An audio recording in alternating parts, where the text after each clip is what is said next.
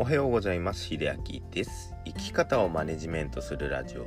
昨日お伝えした通りですね。今日月曜からですね。自分の感情とかまあ喜怒哀楽ですね。あと自分の心の変化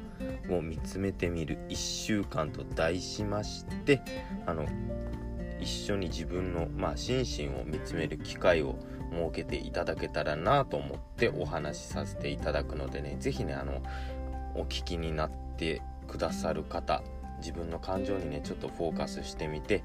こういう時はこうだったななんかねちょっと考えてほしいなと思いますということで第1回目ですけどもまずここは喜怒哀楽のまあ喜びですねからお話したいと思うんですけどもまあ喜びによってねそのもたらされるメリットってたくさんありますよね。まあその中でもなんか人とのまあお話とかね対面したっていうねなかなか今のコロナの状態ではその対面できてお話しする機会とかねまあないかとは思難しいかなとは思うんですけどもまあ対面したりそのスキンシップとかで生まれるオキシトシンですねあの幸せホルモンなんか呼ばれたりしますけどもね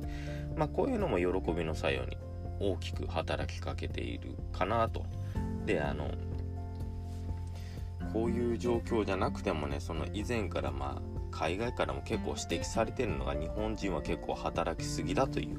ことも言われていまして結局ここもねあの幸福度に関係しているかなと思います。あの結局その幸福じゃないっていうことは喜びがまあ少ないというか削られているのかなと思います。あの仕事にいる時間まあ男性もそうですけど最近は女性もそうですよね。まあ共働きでその仕事に向ける時間がすごく増えてまあその中で喜びがあればいいんですけどもまあ自分が望んでない仕事とか望んでない環境で仕事をしているとどうしてもねあの外部よりもね自分でその喜びの要因ってのをね削除してしまう削っていってしまう。まあこんなことあってもどうせっていうねちょっと悪い思考マイナスな思考に行きがちなどなんであの例えばですねその喜びの機会を増やしてみるっていうことにねちょっと今日はフォーカスしてみていただきたいなと思います。なので本当にね食べるものでもそうですよね。じゃあ通勤途中まあリモートの方はねその家の中に行ってまあいつもやってるけどこれ前にはできなかったことだよなとか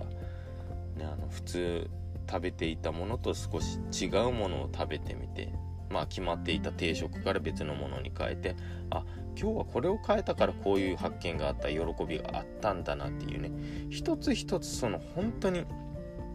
周りからはよくわからないほどのそのビビたるその喜びってのを毎日どっかで一つずつ作っていってあげ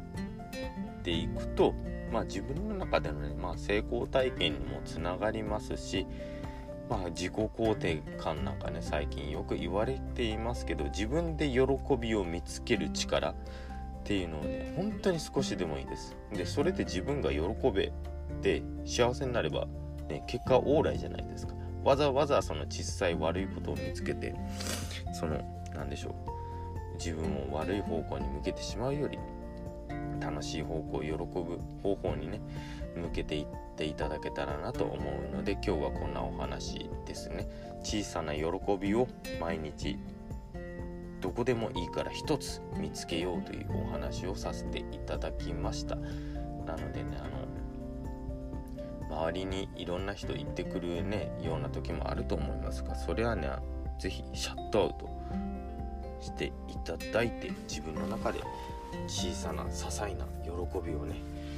日常生活の中から、まあ、仕事の中からでもね見つけていただけたらなと思います。そして明日はですね喜怒哀楽の怒怒りについて